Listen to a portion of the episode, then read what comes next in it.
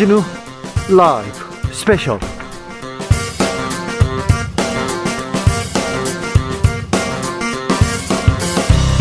2021년 12월 4일 토요일입니다. 안녕하십니까. 주진우입니다. 토요일 이 시간은 일주일 동안 가장 중요했었던 가장 알짜배기만 모아서 다시 듣는 그런 시간입니다.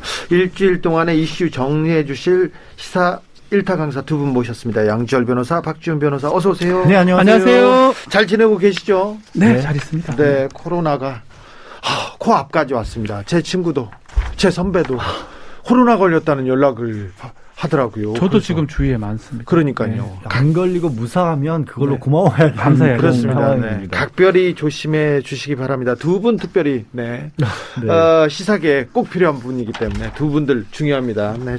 몸 조심해 주십시오. 박지훈 변호사님은 음. 선물도 준비해 왔습니다. 네, 맞습니다. 자, 이번 주 중에 가장 기억에 남는 뉴스가 뭔지 또 어떻게 생각하는지 의견을 간단하게 보내주시면 세 분을 추첨해서 3만 원 상당의 모바일 상품권을 보내드리겠습니다.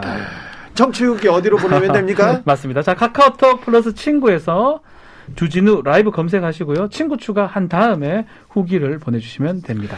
주진우 라이브 스페셜 본격적으로 시작해 보겠습니다. 보다 효과적인 학습을 위해서 저희가 현장 학습 준비해 놨으니까 아, 놓치지 마시고요. 그냥 듣기만 하시면 됩니다. 그냥 귀만 열어 두시고요. 가만히 계시면 됩니다. 자, 이번 주 말말말들 만나보겠습니다. 첫 번째 말말말 주인공은 국민의 힘입니다. 이번 주 정치권 굉장히 뜨거웠습니다. 시끄러웠습니다. 아니, 이게 수도권에서 시작을 해서 어머 지역까지 이 카메라와 기자들이 쫓아가면서 비행기까지 타야 될 정도로 그렇죠. 뜨겁게 취재 열기가 있었습니다. 네. 당 대표가 이렇게까지 근데 좀 약간 새로운 자맹인 것 같아요. 그렇죠. 자맹인데 우리는 다 알아요. 네. 자맹이라니 몰라야 자맹 아니에요. 그러니까 잠수가 아니에요. 네. 이거 참 새로운 새로운 어, 자맹 잠수 아유 모르겠어요. 아무튼 이 부분에 대해서 어, 이번 주 뉴스가 집중됐습니다. 김재원 최고위원이 수요일에 나오시자마자 나도 도, 휴대폰 끄고 도망가고 싶어요. 기운이 없어요 하고 어, 앓는 소리를 하더라고요. 어떤 얘기를 하셨는지 잠깐 듣고 오겠습니다. 아휴, 요즘은 그냥 저도 전화기 끄고 도망가고 싶어요. 그래도 네, 네. 우리 전부 최고위원들이 모여서 이준석 대표님을 찾으러 네. 상계동 자택으로 좀 가라는 저 부탁이 있었어요. 그래서 제가 계속 또 김종인 위원장님 댁을 팀에 다녀왔는데 네. 내가 무슨 집집마다 찾아다니는 옛날에 보면 네. 음, 그저 강아지가 집 밖에 나가 돌아다니다가 네. 그저 아기까지 어? 저 데리고 나가지고 이렇게 집 나간 개가 애 배 가지고 들어오는 거 말하는 거죠? 그렇죠. 네. 그래가지고 또 좋아지거든요. 지금 우리 이준석 대표님이 또 전국을 이렇게 다니면서 또 당의 지지도도 높이고 그렇게 할 겁니다. 집 나간 개가 애를 아유 저 잘 모르겠습니다. 자 그런데요 이준석 대표가 언론에는 또 나 어디 간다 그리고 언론에는 얘기를 하기 하고 있어요. 그리고 자기 주변 측근 그룹에서는 인터뷰를 적극적으로 하고 있습니다. 자 이준석은 어떤 생각인지 국민의힘 상근 부대변인 신인규 부대변인 얘기를 듣고 오겠습니다. 11월 30일 주진우 라이브 훅 인터뷰에서 신인규 국민의힘 상근부대변인 이준석 대표가 좀 즉흥적으로 판단해가지고 나 하기 싫어 안 해 이렇게 막 던지고 그런 스타일은 아니죠. 전혀 아닙니다. 전혀 아니죠. 네, 그 이런 단어 이런 문구 하나 다 좀 계산된다고 해야 되나요? 계획적인 얘기라고 봐야 되는 거 같지요? 당연하죠. 나 그렇습니다. 당연합니까? 네. 얼마 전에 이준석 대표가 윤핵관에 대해서 불쾌한 감정 드러냈습니다. 윤석열 후보의 핵심 관계자가 익명 인터뷰로 계속 좀 공작질한다, 공격한다 이렇게 얘기를 했는데 그런 보도 보셨죠? 예, 저도 확인했습니다. 네. 누구예요, 윤핵관은? 일단은 저도 알지는 못하지만 이게 네. 지금 존재하는 현실로 있고요. 이렇게 네. 익명의 그 이름을 이용해서 네. 뭐 말을 흘린다고 할까요? 굉장히 예. 저는 부적절하다고 생각합니다. 이거는 이간질이라고 우리가 보기보다는 민주적으로 선출된 정당한 당 대표에 대해서 그 권위를 인정하지 않겠다라는 저는 의도가 더 강하다고 보고요. 예. 왜 그럴까라고 좀 생각을 해본다면 이분들은 지금 이제 대선 제 누군지는 모릅니다. 네. 그렇지만 대선은 다 이겼다고 생각을 하고 그 이후에 있을 지금 지방선거에 마음이 가 있으신 분들이 이런 네. 얘기를 하시. 하시는 거 아닌가 저는 그렇게 조심스럽게 추측하고 있습니다. 그렇습니까? 그렇게 보시는군요. 진중권 교수가 어, 아마 윤석열 후보가 이재명 후보한테 역전 당할 것이다 지지율이 그것은 이준석 대표의 안티 페미 캠페인 때문이다 이렇게 얘기했는데 이 발언에 대해서는 어떻게 보세요? 저는 동의할 수는 없고요. 그 진중권 교수가 말씀하신 대로 만약에 우리가 이제 국민의힘이 이재명 후보에게 지지율 역전을 당해서 만약에 진다라고 한다면 그게 무슨 페미 이슈 하나만 갖고 평가를 받았겠습니까? 그거는 이제 국민의 선택을 종합적으로 봐야 되는 것이지 어느 하나의 부분을 좀 크게 확대해서 해석하는 거는 좀 무리가 있다. 저는 그렇게 생각합니다. 이준석 대표가 그리고 국민의힘이 2030 반페미 페미니즘에 이렇게 기대고 있다는 주장 계속 나오고 있는데요. 이 주장은요? 근데 저는 사실 그 페미니즘 논쟁 같은 경우는 사실 국민의힘에서 먼저 시작하는 경우가 거의 없습니다. 그러니까 거의 보면은 정의당이나 이쪽에서 먼저 이슈를 띄우면 진중권 진중권 교수가 얘기하잖아요. 예, 근데 이제 그 페미니즘 논쟁에 대한 걸 전 설명을 드리는 거고요. 네. 저희가 먼저 갈등을 부추긴 적이 없다라고 전 말씀을 드렸고 예. 제 개인적인 생각을 말씀드리자면 저는 이 페미니즘 논쟁을 정치권 자체에서 너무 논쟁화를 더 시킬 것이 아니라 뭔가 문제를 해결하기 위한 노력을 좀 더 해야 된다. 저는 개인적으로 그렇게 생각하고 네. 있습니다. 이수정 교수에 대해서는 어떻게 보세요? 그거는 이제 저도 아까 말씀드렸다시피 그 후보에 대한 영입, 그 개인에 대해서는 굉장히 훌륭하신 분이고 그 범죄 심리학자이시기도 하고 또 여성이라는 면도 있고요. 네. 또 정치 신인이기 때문에 윤석열 후보께서 이제 그런 영입에 대한 이제 의지를 가지신 것 같고요. 그 후보의 의지는 존중돼야 된다 그렇게 네. 생각합니다. 2030 세대들이 민주당에 등을 돌렸어요. 근데 요즘 보면 요즘 국민의힘을 보면 여기는 안 되겠구나 이렇게 또 여기서도 또 멀어지는 사람들이 있다 이렇게 분석하는 사람들도 많습니다. 그러니까 지금 말씀하신 대로 민주당의 등을 돌렸다라는 말에 저는 동의하지 않습니다. 그러니까 돌, 돌리지 예, 왜냐하면 2030은 민주당에도 돌린 것이 아니고요. 저희 당에도 마음을 준 적이 없어요. 그러니까 네. 2030의 표심은 항상 움직이는 생물이고 우리가 끝까지 정말 그분들의 마음을 다 받아 안을 수 있도록 최선의 노력을 다해야 된다. 저는 그렇게 보고 있습니다. 최근에 국민의힘에서 보여준 행태를 보고 2030한테 호소할 수 있을까요? 어, 지금처럼 간다면 굉장히 어렵죠. 그래요. 저는 냉정하게 봐야 된다고 생각하고요. 예? 2030이 지금 바라는 것들이 그렇게 큰 게 아닙니다. 그러니까 과거의 보수의 모습을 좀 벗어나라 이런 주문을 하고 있다고 저는 생각합니다. 윤석열 후보가 청년한테 friendly한 정부를 만들겠다면서 청년 위원장에 본인이 앉았습니다. 이 부분은 어떻게 보십니까? 청년 우리 신인규 부대변인이 보기에는 이거는 뭐 윤 후보의 그 의지라고 저는 생각은 하고요. 근데 이게 저는 말뿐으로만 과연 이루어질 수 있느냐 말에 말에 사람들이 기대를 가질 수는 있겠지만 그것만으로 마음을 주지는 않습니다. 만약에 윤 후보께서도 이것이 만약에 진심이라고 한다면 당 대표인 정말 청년이고 영선 원외 출신의 지금 당 대표로 국민의힘을 이끌고 있는 이준석 대표를 어떻게 대우할 것이냐 이걸 통해서 청년 표심이 저는 움직인다고 보고 있습니다. 네. 윤서영님께서 이준석 대표가 오죽하면 저러고 나갔을까요? 윤 후보 주변 윤핵관님들 좀 자중하세요 얘기하는데 장순실 장순실에 대해서는 당에서는 어떻게 봐요?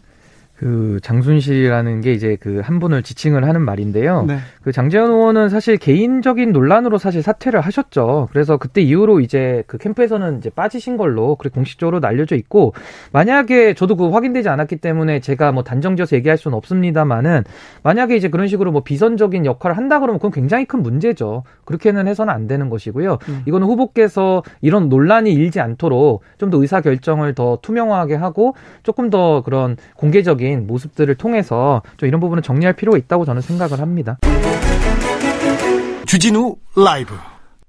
아무래도 이준석의 자맹에 대해서 네. 어, 관심이 뜨겁습니다. 이게 여러 가지 해석이 되는데요. 시작은 사실 SNS입니다. 예. 여기까지다라는 네. SNS 그리고 피자 네. 좀 엄지 우리 엄지척을 이렇게 밑으로 하는 네. 여기까지인 것 같습니다라고 하면서 뭔가 모든 것을 내려놓을 듯한 그 이후에 지금 부산 뭐 여수, 네. 제주, 뭐 울산 등지로 가고 있거든요. 근데 네. 국회의원들 초선 의원들하고 술을 먹다가 네. 술을 먹다가 분위기는 나쁘지 않았다면서요. 음. 근데 그 문자를 보내자마자 네. 보내자마자 오 이거 사고다 해서 어 당직자들이 또 이준석 대표를 만나러 가고 제가 그래. 좀 알아본 바에 네. 따르면 제가 좀 얘기를 들어보니까 뭐 초선 의원 다섯 명하고 술을 먹을 때 상당히 분위기가 좋았다고 합니다. 예. 분위기 좋고 뭐 이런 얘기는 나왔대요. 제가 들어본 바입니다. 좀 방송을 너무 많이 하시는 거 아니냐, 음. 대표님. 그래서 뭐 그거를 뭐 훈계조로 한 게 아니고 네. 뭐 그런 얘기를 많이 하니까 네. 그 정도 얘기 정도가 나왔고 나머지는 뭐 당의 얘기 또 선대 얘기 그 정도 뭐 했던 것 같은데 그날 크게 나쁜 분위기는 아니었는데 문제는 SNS. 제가 들은 거는 그 술자리에서 이동 과정에서 전화를 받았던 것 같은데 그때부터 좀좀 기분이 안 좋아 보이고 또 그 무렵쯤에 여기까지가 뭐 그렇죠. 끝이다. 뭐 여기까지 것 같습니다. 문자가 이제 SNS를 통해서 나왔다라는 겁니다. 그래서 뭐 그 무렵에 뭔가 메시지를 받았을 가능성도 있고 어쨌든 간에 그게 발단이 된 건 사실이고요. 그리고 그 후에 우리 잠행 아닌 잠행이라 하는 거 전국을 가는 거는 신인규 부대변인 말대로 그날 뭐 고민해서 전략적으로 한 거로 봐야 됩니다. 또 일각에서는 뭐 김경원 대표는 뭐 헤매신다, 뭐 아니면 뭐 술 먹었다, refresh 하려고 간다. 절대 그렇지는 않고요. 예. 제가 봤을 때는 상당한 전략적 어떤 기치에 따라서 지, 지방에 왔다 갔다 당무 차원에서 한다고 보는 게 맞는 것 같아요. 이준석 대표가 쌓인 게 맞나 봐요.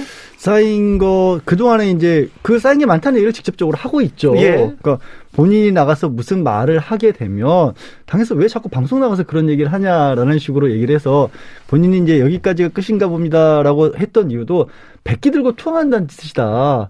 그러니까 당에 관해서 아니 당 대표가 무슨 얘기를 하면 어, 관, 간섭한다고 그러고 그러면서 다른 일을 하지 말라고 하니까 나는 안 하는 것이다라고 했는데 이제 논란은 그런 거죠.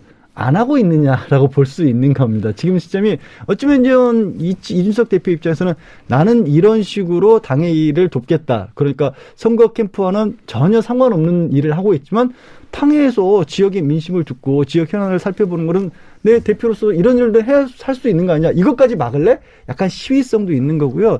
그러다 보니까 그러니까 이제 우리 박 변호사가 가다가 무슨 말을 들었다라는 얘기에 관한 또 추측 보도들이 나오고 있어요. 그러니까 이게 언론에 나온 거니까 그냥 전해드리면 어, 당 대표가 선거 캠프 내에서는 홍보 이 역할을 맡기로 했지 않습니까? 그런데 이제 그와 관련돼서 역할이 너무 크다. 뭐 예산도 굉장히 큰 액수를 마음대로 할 수 있다. 그런 자리 맡기면 안 된다라는 식의 얘기가 이 이준석 대표에까지 흘러 들어왔다라는 그렇죠. 거예요. 그러니까 그 얘기를 들으면 사실 공동선대위원장급을 생각을 하고 있다가 네. 대표였는데 그래도 잘할 수 있는 역할이라고 본인이 판단해서 홍보 쪽을 맡았는데 그, 그 자리도 중요하다, 중요하다, 너무 넘친다 이런 식의 얘기를 들으면 뭐 사실은 알 수가 없지만 이거 어차피 언론에 이렇게 나왔으니까 알 수 없지만 이준석 대표로서는 굉장히 상처를 받았겠죠. 돈 얘기가 나왔다고 하거든요. 그 홍보 관련된 일을 하면서 그 돈을 해먹으려는 거 아니냐 이준석 대표가. 아이고. 그런 얘기가 이제 언론에 보도된 겁니다. 네, 알아요. 네. 상당히 그거에 대해서 모욕감을 좀 느꼈다는 거예요. 이른바 또 그런 얘기를 하는 사람들이 윤핵관 사람 이름 아닙니다. 자꾸 물어보는데 네. 윤석열 캠프 핵심 관계자라고 알려진 사람들인데 윤핵관들이 그런 얘기를 한다라고 얘기를 하면서 그렇다면 그 윤핵관들을 좀 정리를 해줘야 되지 않느냐라는 게 이준석 대표의 요구입니다. 이수정 교수가 아들 뻘 얘기하는 거 그거는 정말 아, 그건 윤석열 정말. 후보가 refresh하러 간 거겠지요. 그리고 김기현 원내대표가 그 직후에 뭐 막 헤매가지고 뭐 이런 얘기를 해버려. 술 먹고 헤매겠다. 이야 이걸 저 들으면서 과연 당 대표를 존중하는 저런 뭐 생각이 어떤 발언이 되느냐 이런 저는 이런 생각이 들었었거든요. 사실 그런 모든 게 모욕적인 거거든요. 원내대표를 비롯한 당 지도부에서도 네. 이준석 대표한테 상당히 좀 화가 나 있더라고요. 그래서 그런 발언이 좀 쏟아진 아니, 그래도 화가 나 있다 할지라도 이런 겁니다. 만약에 실제 당 대표를 존중하는 차원에서 화가 나면 모양새가 흔히 하는 말로 들이받는 모양새가 되죠. 그러니까 음. 뭔가 대표를 존중하는 걸 놨지만 나 도저히 이꼴은 못 보겠다라는 식의 들이받는 모양새가 나오는데 나오는 얘기들이 마치 배려하는 듯한 아 우리가 그래 참 우리가 참을게라는 음. 식의 얘기들이었거든요. 네. 그러면 이준석 대표 입장에서는 여전히 좋게 안 들리죠. 혹시 윤 후보가 최저임금이나 노동 관련해서 일단 좀 실언이 계속 나오고 있지 않습니까? 네. 이걸 가리려고 지금 가출한 건 아니죠. 그래서 일각에서는 네. 이거 비단 주머니다라고 네. 누가 깨주머니다 이거. 아, 여기 윤석열 후보는 쏙 들어가고 지금 이준석만 나오지 않습니까? 아유, 예, 우리가 그건 그런 식으로 해석하기에는 네. 아, 일각에서 해석이 있어요. 지금 네. 말한 것처럼 그걸 가리려고 이렇게 자명하면 본인만 눈에 띄니까 이거 비단 주머니 하나 한 거 아니냐 이런데 파장이 커요. 비단 주머니 고래가 다 마, 무마가 돼야 되는데 무마가 안 되는 상황 아닙니까? 그러니까 적절한 물타기가 안 되는 거고 지금 윤석열 후보가 얘기한 부분은 뭐 실수라기보다는 본인이 가지고 있는 경제관이 드러난 건데 이 부분은 이제 본격적인 대선 경선 과정에서 결정 이제 주 저기 다, 대를 다르 다투는 과정에서 이재명 후보 측에서 문제 제기를 끊임없이 할 겁니다. 그래서 이걸로 넘어갈 사안은 아니에요. 이렇게 얘기하는 사이 국민의힘 이준석 대표와 윤석열 후보는 김기현 원내대표와 함께 울산에서 극적으로 만났습니다. 잘 쉬었어요? 잘 쉬기는 제가 못하겠지. 아니 저는 비행기나 열차보다 자동차가 더 편해요. 어. 지난번에 우리 그 울산, 뭐 부산, 대구 이런 데 다닐 때 전부 차로 다녔어요. 음. 하여튼 어디 뭐 식사나 이런 거는 괜찮으셨고. 먹는 거 잘 먹었어요. 아니 우리 대표님을 갖다 지방에 이렇게 가, 지방을 가시려고 그러면 네. 수행도 좀 옆에 붙이고 이렇게 해서 가야지. 아 이렇게 그냥 뭐 어?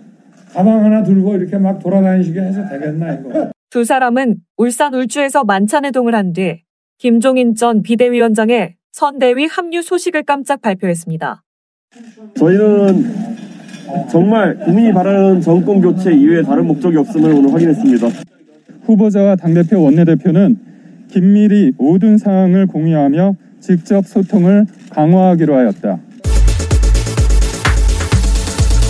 주진우 라이브 스페셜 다음 말말말 주인공은 더불어민주당입니다. 민주당 내부도 그렇게 평온하지만은 않은 것 같아요.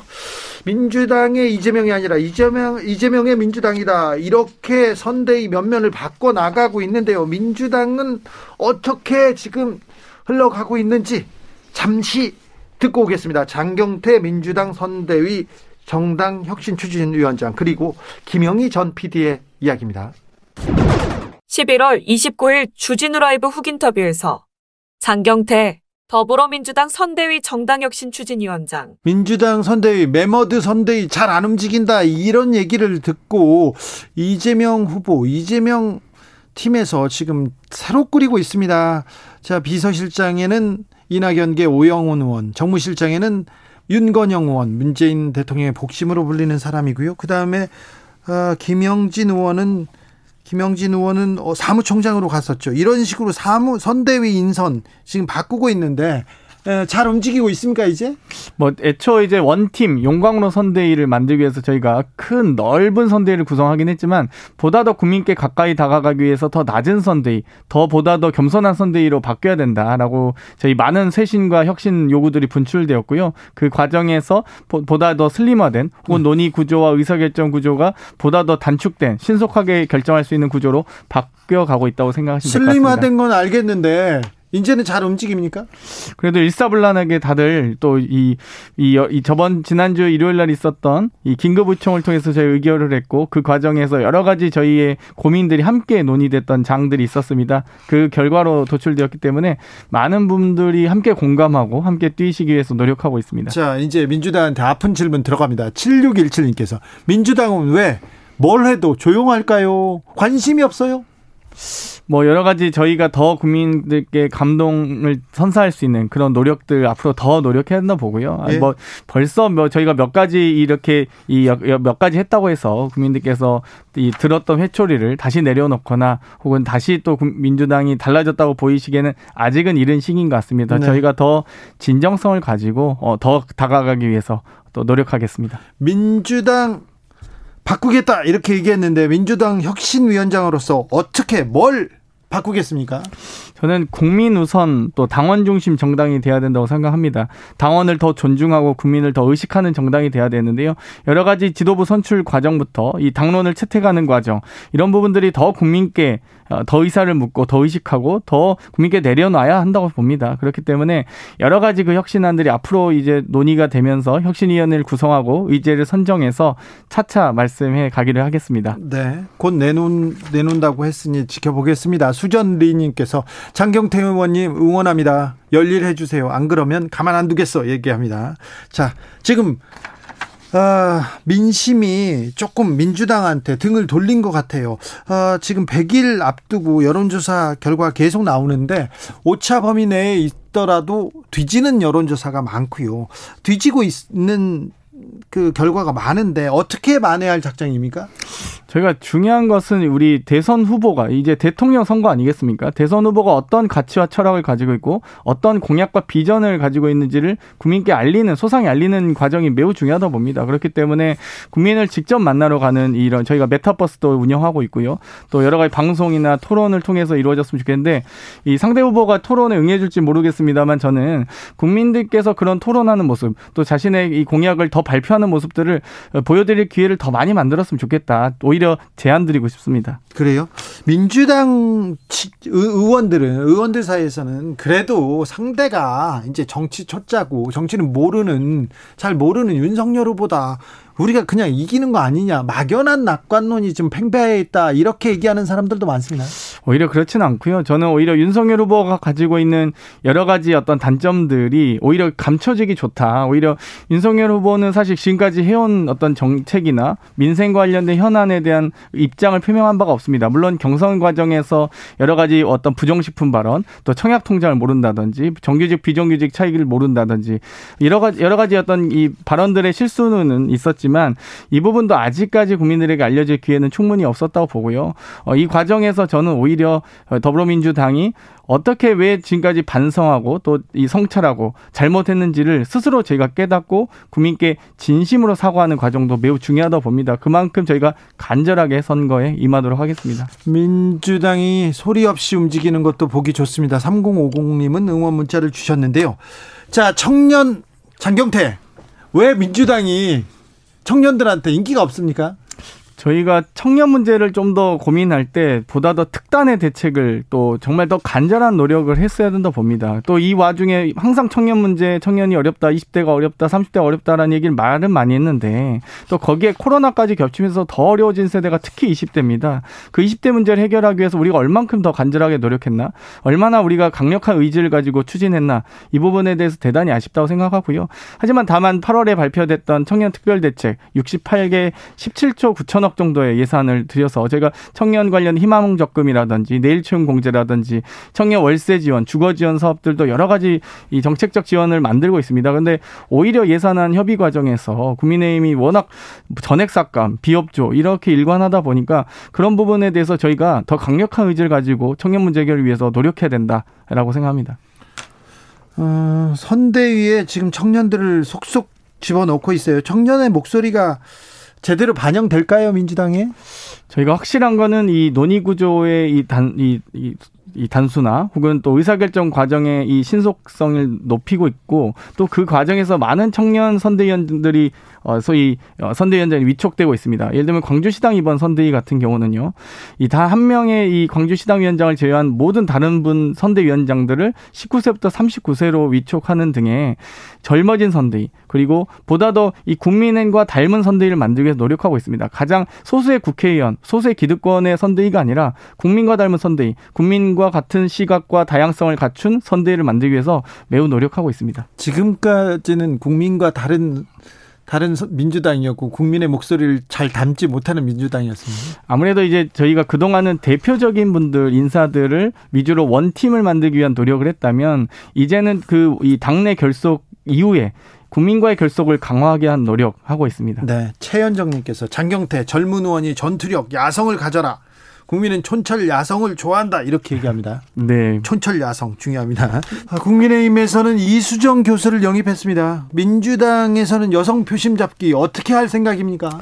저는 20 여성의 표심, 남성의 표심을 구분해서 잡지 않습니다. 오히려 성평등 사회가 되면 오히려 성평등 사회로 나아가기 위한 많은 공약과 정책들이 나오면서 이 여성과 남성 모두의 지지를 이끌어낼 수 있다 고 보는데요. 예를 들면 20대 여성 같은 경우는 성평등 사회가 아직 부족하다고 보고 20대 남성은 성평등 사회가 완성 아, 아직 완성됐고 오히려 기득권 50대 남성이지 20대 남성이 아니라는 이야기를 많이 합니다. 그렇듯이 네. 이 어느 누구가 차별받지 않고 어느 누구가 홀대받지 않는 그런 이 동등한 문화를 만드는 것이 오히려 이 저는 더 바람직한 선거운동 방식이라고 봅니다. 대선 100일 남았는데요. 아, 골든 크로스는 언제쯤 가능하다고 보십니까? 어, 저는 1월 한 초 중순을 넘어가기 시작하면서 올해는 어, 안 되겠습니까? 올해 가면 너무 좋겠지만 저 개인적으로는 뭐 올해도 내년... 가능하다고 봅니다만 내년 초 중순에는 국민들께서 많은 이제 이 여러 윤석열 후보의 공약 또 이재명 후보의 공약 등을 비교하면서 또 그동안의 이 정치적 여정과 어떤 행정가로서의 면모들 그런 부분들이 많이 각인되고 어필되면서 어, 충분히 1월에는 바뀔 수 있다고 봅니다. 공약을 보면 정책을 보면 민주당이 낫습니까? 예를 들면 이재명 후보 같은 경우 이미 이, 이, 이, 이 정책적 성과 들이 있었죠. 예를 들면 이 학교 가는 우리 아이들이 아이들의 교복을 걱정해서 어 그걸 교복을 준비했던 시장의 모습, 또 군대 가는 청년들이 다칠까봐 거기에 또 대비해서 장병 상해보험 만들었던 도지사의 모습, 여러 가지 그런 부분들을 충분히 감안할 수 있는데 그에 반해서 예를 들면 윤석열 후보 같은 경우는 뭐 본인의 이 의혹뿐만 아니라 이 부인과 장모에 대한 부인 그 의혹까지 너무나 많은 의혹도 있습니다. 본인이 공정한 수사를 주장했던 분이시라면 본인도 공정한 수사가 본인 가족의 일가에까지도 어, 미칠 수 있도록 그런 모습들도 보여야 된다 봅니다. 12월 2일 주진우 라이브 훅 인터뷰에서 김영희 더불어민주당 선대위 홍보소통본부장. 지금까지는 방송 잘 만드는 스타 PD였는데 네. 완전히 다른 영역입니다. 네. 어떤 생각 드세요? 아, 좀 걱정이 앞섭니다, 사실은. 그, 네. 좀 책임이 막중하다는 것도 알고 있고. 예. 네, 그래서, 아, 이런 낯선 영역에 와서 내가 좀 잘할 수 있을까라고 생각을 해봤는데. 네. 또 한편으로는 또 이게 그렇게 다르지 않은 영역이더라고요. 어떻게요? 아, 프로그램을 만들고 하는 것이 사실은 뭐 이렇게 프로그램을 만드는 게 아니라. 네. 만들기만 하는 게 아니라 국민들의 시청자들의 마음을 읽어야 되는 거거든요. 그렇죠. 예, 그래서 그 그분들과 소통을 해서 네. 어 어떤 공감들을 형성해서 프로그램을 만들어야 성공을 한다는 걸 나는 경험상으로 너무 잘 알고 있기 때문에 네.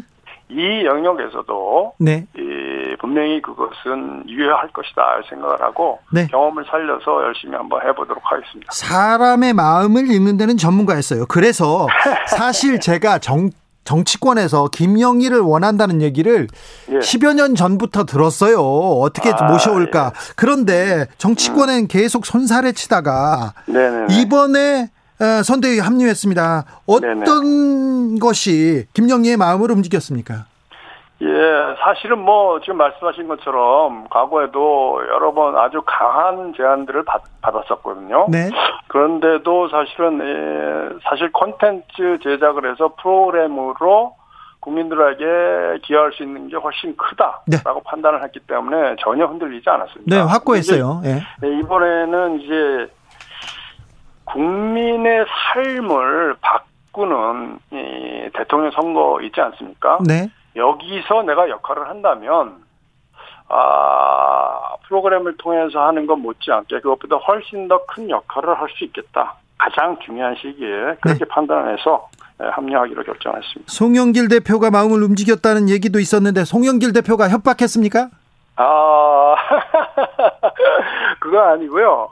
어, 아주 저돌적으로 푸시를 하더라고요. 네. 그, 저는 몰랐는데, 그 일요일 저녁인가요? 지지난주에 네. 그 저희 집에 밤 8시부터 9시까지 서서 기다렸답니다 앞에서. 아 그래요? 저는 와 계신 줄도 몰랐는데 네. 나중에 이제 어디서 이제 막 후배 PD 전화하고 송 대표님 아제 옆에 계신다 서서 계신다 아마 이런 소리를 듣고 깜짝 놀래서 어 그건 예의가 아니죠 인간으로서 그래서 이제 얼른 내려가서 뵙고 근처 호프집에서 이제 마음을 터놓고 맥주도 한잔 하고 나중에는 이제 의기투합을 해가지고 그 뭐 폭탄주도 좀 마시고 그랬는데 네. 그러면서 사실 허심탄회하게 얘기를 했습니다. 그러면서 제 마음이 조금 움직였는데 네. 그래도 그때까지는 사실은 어, 답을 어, 할 수 없는 상황이었고 네. 어, 그래서 이제 헤어졌습니다. 근데 그 다음 다음날 또 오셨어요. 또 왔어요? 네. 그, 아, 물론 그 근처인데 집 앞은 아닌데. 스토킹 아닙니까, 그거? 그래서 또 그날은 더 늦게까지 얘기를 나누고 막 하면서 이제 아, 이 사람의 진정성을 제가 좀 느끼겠더라고요. 예. 예, 그러는 와중에 그 이재명 후보와 직접 어, 전화 연결도 시켜서 후보와 통화도 수시로 했습니다. 후, 후보가 뭐라고 하던가요? 아, 후보는 뭐 그때 전화상으로 뭐 길게 얘기할 수 없으니까 도와달라는 말을 참 많이 하시더라고요. 예. 예, 근데 그 말에도 그의 음성에 들어있는 진심이랄까 이런 게 좀 느껴졌고요. 네. 에, 결국에는 사실은 제가 어, 이제 그 결, 결심을 하기 직전에는 전날 전전날 밤에는 그 이재명 후보와 송영길 대표로 저 셋이서 만났습니다. 예. 만나서 좀 얘기를 많이 나눠보고 어 그리고 거기서 제가 결심을 하게 됐습니다. 알겠습니다. 자, 그런데 국민의힘 윤석열 네. 후보 측에서도 굉장히 공을 들였다고 하는데 만나기도 만나셨죠? 아, 당연하죠. 예. 네. 근데 그리고 제가 그 사실은 이제 송영길 대표 쪽 이 민주당 쪽의 그 제안을 받으면서 네. 사실은 처음엔 이런 지하에 거절을 했습니다. 사실은 왜냐하면 너무 늦었다. 네. 나는 아, 국민의힘 쪽에서 이미 3, 4개월 전부터 공을 들이고 수차례 아, 만나기도 하고 통화도 하면서 네. 어, 검토를 해 온 상황이다. 예. 그러니 음, 좀 늦었다. 그래서 이제 만나는 것조차도 좀 꺼려 하던 시기였는데 이제 송영길 대표가 저를 사실은 어, 움직였죠 제 마음을. 네. 근데 그게 좀 오해를 하실 수 있는 게 이 국민의힘 쪽하고 제가 이 협의를 했다는 것이지 그쪽으로 간다고 얘기한 적은 없습니다. 사실은 네네. 그쪽에서 그 어, 제안을 했을 때 긍정적으로 검토를 하면서 긍정적으로 협의를 하죠, 사실은. 네. 이렇게 해서 어, 어떻게 할까 망설이고 있었고 구체적인 구체적인 제안이나 구체적인 제안을 했습니다. 마지막엔 네. 협의가 이제 진행이 되면서 마지막에는 그 미디어 홍보 책임을 맡아달라. 네. 라는 말씀을 들었을 때는 아 제가 정말 망설여지더라고요. 그래서 네. 그러면 고민을 좀 해보겠다. 네. 지금 대답 드리는 건 아닌 것 같다. 예. 시간이 더 달라. 그래서 고민을 해보겠다는 얘기를 참 수차례 했습니다. 네. 몇 번에 걸쳐서. 예. 근데 그거를 그쪽은 아, 뭐, 그냥 오는 걸 기정사실로, 어, 생각을 했던 것 같아요. 아니, 그런데 이준석 대표가 홍보본부장을 맡았잖아요, 직접. 아, 그렇죠. 예, 예. 예. 그 자리가 뭐 없는데요? 그, 아니, 그 전에, 예. 그 전에 이미, 어, 저한테 얘기를 했을 때, 네. 미디어 홍보, 그, 책임을 맡아달라고 했을 때, 제가 고민을 해보, 해보겠다고 했는데, 네. 그걸 두 차례 걸쳐서 했습니다. 근데, 막상 이렇게 지내다 보니까, 그 자리에 이, 이준석 그 대표가 예. 아, 가 있더라고요. 예. 발표를 했더라고요. 어, 그럼 내가 가 있을 자리도 없고. 네. 어, 그럼 내 역할은 이미 이제 그쪽은 아닌가 보다 하고 있는데 네. 이제 송영길 대표가 이제 제 마음을 많이 알겠습니다. 움직인 거죠. 네. 네. 아이고. 그걸 가지고 네. 뭐, 뭐 나를 자리 사냥꾼이라고 하는데 저는 자리에 전혀 그런 그 사심이 절, 전혀 없습니다. 네. 내가 어느 쪽이든 네. 사실은 도움이 될 수 있는 네. 부분이 있을까 이런, 이런 걸 생각하는 사람이지 네. 예, 뭐 자리 찾아서 뭐 이렇게 하는 사람. 알겠습니다. 정치권에서는 54 오셔달라고 네. 계속 모시려고 하다가 다른 데로 가지 않습니까? 그럼 바로 이렇게 비난하고 비판하는 게 아, 그렇습니까? 이, 아, 이쪽은 네. 그렇습니다. 그런데요, 이거 하나 네. 물어볼게요. 칭찬합시다. 느낌표 나는 가수다. 정말 네. 많은, 정말 획을 건, 긋는 그런 프로그램 많이 만드셨지 않습니까? 네네. 성공 비결이라고 하면 뭡니까? 하나만 알려주십시오. 예, 소통입니다. 소통이요? 예, 그, 국민들과의 소통을 통해서 마음을 읽는 거죠. 네. 그래서 이 국민들, 시청자들과 이 프로그램의 접점을 찾아서 공감대를 형성하면 성공합니다. 네. 알겠습니다. 네. 그런데 나는 가수다 네. 를 만드셨고 그때 아니. 당대 최고 가수들을 불러다가 경연을 시킨다고 거기서 네네. 탈락을 시킨다고 김건모가. 탈락됐다고 그래서 너무 많은 화제와 화제가 있었는데 그때 솔직히 말해서 잘 만들어 놓고 잘리신 거 아닙니까? 네, 잘렸죠. 네. 그 정치권의 외압 아니었습니까? 아, 아, 지금 뭐 저는 근데 그걸 그렇다고 생각할 수도 있고 아니라고 생각할 수도 있는데 아니 이제 솔직히 팩트는 잘 모르겠습니다. 예. 솔직히 아, 아니 아니 진짜로 그게 뭐 청와대에서 당시 그 사장한테 뭐 네. 전화를 했다는 얘기도 있고 얘기는 들으셨죠? 어, 그런 얘기는 들었어요. 근데 네. 그게 실제로 전화를 했는지는 사실 저는 확인할 바가 없죠. 네. 네. 아무튼 조금, 어, 좀 석연치 않은 이유로 바로 하차하셨어요. 아무튼 예. 엄청난 프로그램을 만드셨습니다. 네, 아이고, 예, 감사합니다. 아무튼 정치와 예능이 조금 네. 공통점도 있고 차이점도 있을 것 같은데 좀 예. 어떻게 보세요? 아, 공통점은 충분히 있죠. 예능과 정치의 공통점은 어, 국민들에게 즐거움, 네. 나아가서는 감동을 주는 겁니다. 그렇습니까? 그게 예, 그게 공통점이라고 생각하고요. 네. 차이점이라고 하면 예능은 정서적으로 그런 기쁨을 드리는 건데 네. 사실 정치는 생활에 삶에 직접적으로 그 감동을 드려야 되는 거거든요. 네. 근데 감동 잘 안 줍니다. 못 줍니다. 안 주죠. 지금은 짜증을 주고 있잖아요. 네. 예.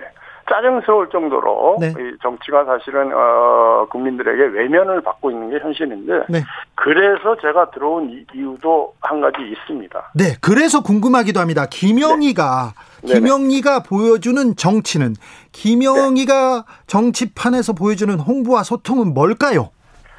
아, 일단은 신선함을 들을 것입니다. 새로움. 네. 그러니까 기존의 그 정치권에서 해오던 이 홍보나 선전 방식과는 다른 아주 신선하고 새로운 그 방식을 한번 선보이고 싶고요. 네. 어, 두 번째는 그 흔히 얘기하는 그 네가티브 방식이 아니라 상대를 비난하지 않고 예. 될수 있으면 상대의 장점도 얘기해주고 하지만 네. 우리 장점이 훨씬 많다. 예. 이렇게 해서 아, 좀 즐거운 선거판을 좀 만들어 보고 싶다. 이 그 대통령 선거라는 것이 예. 사실 정치에 있어서 국민적으로 가장 큰 이벤트 아닙니까? 그 축제이기도 하죠. 네, 축제이기도 하죠. 예. 그래서 아주 즐거운 잔치 같은 분위기. 그래서 국민들이 어, 이렇게 재밌게 바라보고 참여할 수 있는 그런 것을 저 혼자는 할 수 있는 게 아니고 네. 이 저쪽 그 국민의힘 쪽과 네. 또 지금 이, 이 정의당 쪽, 그쪽과 뭐 이렇게 해가지고 예, 모든 이 홍보를 하는 아, 팀들이 그 같은 마음으로 좀 네. 즐겁게 국민들이 바라볼 수 있는 네. 예, 그런 판을 만들어줬으면 어떤가 하는 생각입니다. 5622님 맞아요. 짜증납니다. 웃음 좀 주십시오 합니다. 자 네. 김영희는 즐거움을 주겠다. 네거티브는 지향하고 소통 네 잘하겠다 이렇게 얘기하는데 그게 잘 될까요? 상대방이 그렇게 반응할까요? 잘 모르겠습니다,만 자 이재명 후보는 소통이 잘 되는 사람입니까? 예, 아주 잘 됩니다. 그렇습니까? 예, 예 아주 잘 되고요. 네. 제가 그날 밤에 직접 만나서 얘기는 안 해봤는데 네. 아주 인간적으로 매력이 있는 분이에요. 네. 근데 보니까 예. 왜 그동안 내가 이 모니터 상이나 이 신문에서만 보던 네. 어, 왜 그런 모습만 보였을까라는 참 어. 과거에는 어떤 모습이었으며 왜 그런 모습만 어떤 모습만 보였습니까? 어떤 모습이었냐면요. 네. 좀 딱딱하고 예. 일단 그다음에 공격적이고. 네. 예, 그 너무 너무 어, 어 저돌적이어서 네. 어 그게 좋게 보면은 이제 추진력이 강하다로 보이는데 네. 사실은 일반 국민들은 아, 좀 무섭게 느껴지는 부분이 굉장히 많아요, 정서적으로. 어, 그런 측면도 있죠. 예. 그래서 제가 그런 부분들을 좀 원래 가지고 있는 어, 부드러움, 또 유머러스함 네. 이런 걸로 좀 바꿔드리려고 노력을 할 겁니다. 알겠습니다. 1호 공군님께서 영희는 철수랑 사귀는 줄 알았는데 재명님하고 손잡았네. 안철수 캠프는 네 안철수 캠프에서는 도와달라고 안 했습니까? 에, 그 그거 전에 몇 년 전인가 뭐 한번 얘기가 있었던 것 같아요. 네. 아무튼 수, 십수년 전부터 김영희 PD는 영입하고 싶다고 여러 군데에서 제가 얘기를 들었습니다만 그때마다 자리를 네. 지키고 네. 어, 국민들한테 즐거움과 네. 감동을 주겠다고 했는데 이제는 어, 네. 어, 민주당의 홍보소통 본부장이 됐습니다. 자, 네네. 김영희를 아끼는 사람한테 마지막으로. 한마디 부탁드리겠습니다. 아, 저는 이 프로그램을 만들 때 저, 저의 진심을 다해서 프로그램을 만들었거든요. 진심을 그래서 다. 그 진정성을 아마 시청자들이 느끼고 아마 아, 열렬히 환영을 해 줬던 것 같아요. 예. 그래서 이번에도 마찬가지로 영역은 좀 달랐지만 진정을 가지 진정성으로 진심을 다해서 어, 국민들에게 아, 다가갈 겁니다. 그럼 저를 그 프로그램을 통하, 통해서 잘 만드는 PD로 네. 그 성원을 해 주셨듯이 네. 이번에도 이렇게 응원을 해 주시면 저 진심을 다해서 잘 만들어 가도록 하겠습니다. 네, 한쪽에서는 엄청 열렬하게 응원하고 한쪽에서는 또 열렬하게 비난할 거예요. 그 예. 그건 어떻게 견디실 거예요? 예, 근데 그게요. 저는 이제 이 프로그램 만드는 거랑 다르지 않다고 생각합니다. 그 제가 프로, 만든 프로그램은 사실은 대부분 성공했거든요. 네. 그리고 그 성공한 시간대가 프라임 타임에 골든 타임 때. 그렇죠. 주말 저녁이었죠. 예, 굉장히 경쟁이 치열한 데입니다. 근데 그 경쟁이 치열하지만 거기서 저는 이겼거든요. 네. 왜 이겼냐면 그 아까 말씀대로 진심을 다해서 프로그램 만들고 그거를 시청자들이 알아줬기 때문입니다. 상대 프로를 비난한 게 아니고 상대 프로를 깎아내리는 게 아니고 내 콘텐츠를 잘 만들면 송원해 주는 거거든요. 네. 저는 이재명이라는 후보를 잘 만들어서 시청 어, 국민들에게 제대로 보여드릴 수 있도록 노력하겠습니다. 그러면 승리할 수 있을 거라. 알겠습니다. 주진우 라이브. 민주당은 반성과 사과를 계속 반복하다가 지금 쇄신과 혁신으로 나가고 있습니다. 인재 영입에도 열을 올리고 있고요. 김영희 전 PD 모셨고. 뭐 김영희 전 PD 뭐 영입한 거는 뭐 상당히 좋은 거. 왜냐하면 네. 국민의힘 가는 걸로 지금 알고 있었는데. 국민의힘에서도 여, 영입에 굉장히 공을 들였어요. 그렇죠. 송영길 대표가 직접 가서 김영희 전 PD 얘기에 따르면 뭐 폭탄주. 네. 또 폭탄주 하면 사실은 윤석열 후보가 생각이 나는데. 네. 그래서 폭탄주에 왔다 뭐 이런 얘기 뭐 폭탄 때문은 아니겠지만 네. 어쨌든 간에 영입에 공을 들이니까 온 거잖아요. 이건 네. 좋은데 아 조동현 상임 이제 위원장 선대위원장이 논란에 지금 빠진 상황에서 지금 뭐 사퇴 한 상황이거든요. 아니 근데 정치권에 들어왔다고 해서 사생활 이 음. 부분을 이렇게 공격해도 되느냐 이런 얘기도 계속 있습니다. 그럼요. 일단 송영길 대표와 관련된 김영희 지금 PD 얘기도 한마디만 첨언하자면 혹시 이제 처음부터 술 한 잔 마시고에 또 오해하실까봐 시청자분들이 그 술을 마시기까지 송영길 대표가 굉장히 공을 많이 들였답니다. 집 앞에서 그러니까 서서 집 앞에서 한 시간씩 기다려서 아까 그 노무현 전 대통령이 얘기했었던 것처럼 그 김영희 PD가 도저히 안 만날 수 없게끔까지 해서 신뢰 관계를 점점 쌓아가다가 결정적으로 마지막에 허심탄회하게 술도 마셨다 이런 얘기인 거고요. 조동현 그렇습니다. 이거는 어 보는 시각에 따라서 여러 가지 얘기가 나올 수는 있어요. 다만 그 문제 제기라는 방식에서 저는 도저히 이해할 수 없는 게 아이들을 왜 공개를 해야죠? 아이들 사진까지, 얼굴까지? 저는 이거는요, 사실 좀 충격받았어요. 네. 이거는 거의, 어, 그 아이들에 대한 학대입니다. 사실 어머니의 잘잘못 뭐 이걸 떠나서 아이들에 대한 진짜 폭력이 인격살인이에요. 네. 왜 애들을 얼, 얼굴을 왜 공개해야 돼요? 얘들을 왜 알아야 되죠, 우리가? 어, 저는 정말 이건 도저히 이해할 수, 무슨, 무슨 논리와 무슨 배경이 있는지 사실 별로 묻고 싶지도 않지만 그 이유를 좀 알아는 보고 싶기도 해요. 한편으로 이해가 도저히 안 갑니다. 심각한 거죠. 얼굴을 공개해서도 안 되고요. 그럼 전 범죄에 가깝다고 봅니다. 그래서 뭐 민주당에서는 그 유튜버 쪽으로 이제 고발 조치를 취했습니다. 뭐 선거법상의 위반도 되고요. 후보자 비방 등 또 명예훼손죄도 좀 성립할 거로 저는 생각이 드는데 뭐 그거는 두 번째 문제이기도 하고 또 얘기하지 않을 수 없습니다. 그게 이제 뭐 법적인 문제는 아닌 거거든요. 뭐 도덕적인 부분이거나 아니면 어떤 감정적인 부분은 분명히 있고 그건 제가 뭐 잘했다 못했다 전 말할 그건 말할 제가 필요가 없다고 보고 언론의 태도라든지 이런 태도가 전 중요한 것 같아요. 누구는 그래도 아무런 보도를 안 하고요. 사생활 영역이라고. 이 사람은 10년이 항상 지나는 상황인데 보도가 대대적으로 보도가 돼가지고 이 대한민국 사회 지금 어떻게 살아갑니까 앞으로 가족들하고 이렇게 보도되는 게 과연 언론이 공정하게 지금 보도가 되는 상황인지 어, 만약 그렇다면 그 사람 그 정치인 또 보도가 하는 게 맞죠. 근데 그 사람은 사생활 영역이니까 보도가 안 됐잖아요. 뭐 주요한 언론에서 제가 말하는 겁니다. 근데 이 사람은 보도가 되고 그 차이는 전 저는 알 수가 없습니다. 그러니까 이게 만약에 그나마 어느 정도까지 정당한 어떤 사유가 되려면 과거에 뭐 10년 전이건 20년 전 그때 일로 인해서 지금도 영향을 받고 있고 지금도 어떻게 보면 정상적인 생활이 영위가 안 되고 있고 안정적인 가정이 안 되고 있고 뭐 상대방이나 이런 사람들과 갈등이 유지되고 있고 이런 일이라면 그렇죠. 그거는 지금 상황에서 아니 집안이 그렇게 이상한데 어떻게 지금 나와서 바깥 일을 할 수 있냐라는 정도까지 이것도 100번 양보해서 그런데 정말 10년 그럼 20년 30년이 지난 뒤에도 이 조동현 씨가 얘기를 한 것처럼 이분은 사회적으로 아무 일을 못해야 하는 건가? 어, 이거는 심각하게 물어봐야 되는 거죠, 사실. 아, 정치권에 들어섰다는 이유만으로 사생활이 이렇게 이렇게 공개되거나 그리고 또 어, 아이들까지 그렇죠. 아이들까지 희생하고 이렇게 피해를 보는 일은 있어서는 아, 그래서 저는 이런 생각이 좀 들어요. 제가 뭐 민주당 국민의 공이 네, 이거 봤던 민주당... 사람들이 이렇게 많이 보이나 이 생각을 했어요. 예.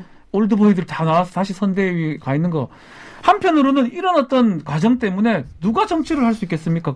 자기 꿈을 하려면 10년 전에 그걸 다 털어버리기 때문에 아니 뭐 네. 그 그거는 사실은 그렇기 때문에 계속 했던 정치인들이 계속 반복돼서 오는 거 아닌가 이런 생각도 들기도 하고요. 네. 이번 대선에서도 비전과 정책보다는 이 사생활 그리고 누구를 음해하고 공격하는 그런 어, 논란 계속 이어지고 있고 기사도 쏟아지고 있습니다. 이런 논란 굉장히 바람직하지 않은데 또 특별히 언론에서 이런 문제를 사생활을 또 그리고 근거 없는 네거티브를 계속해서 조장해서 선거를 끌고 가려는 세력들이 조금 있는 것 같아서 굉장히 어, 좀 불안하게 쳐다보고 있는데 경고합니다. 다시 한번. 자, 언론이 그러면 안 됩니다. 맞습니다. 그러면 안 됩니다. 네. 아이들 얘기를 하다니요. 아이들 얘기를. 이건 안 되는 행동을 한 예, 거예요. 이거는 네. 폭력이고 네.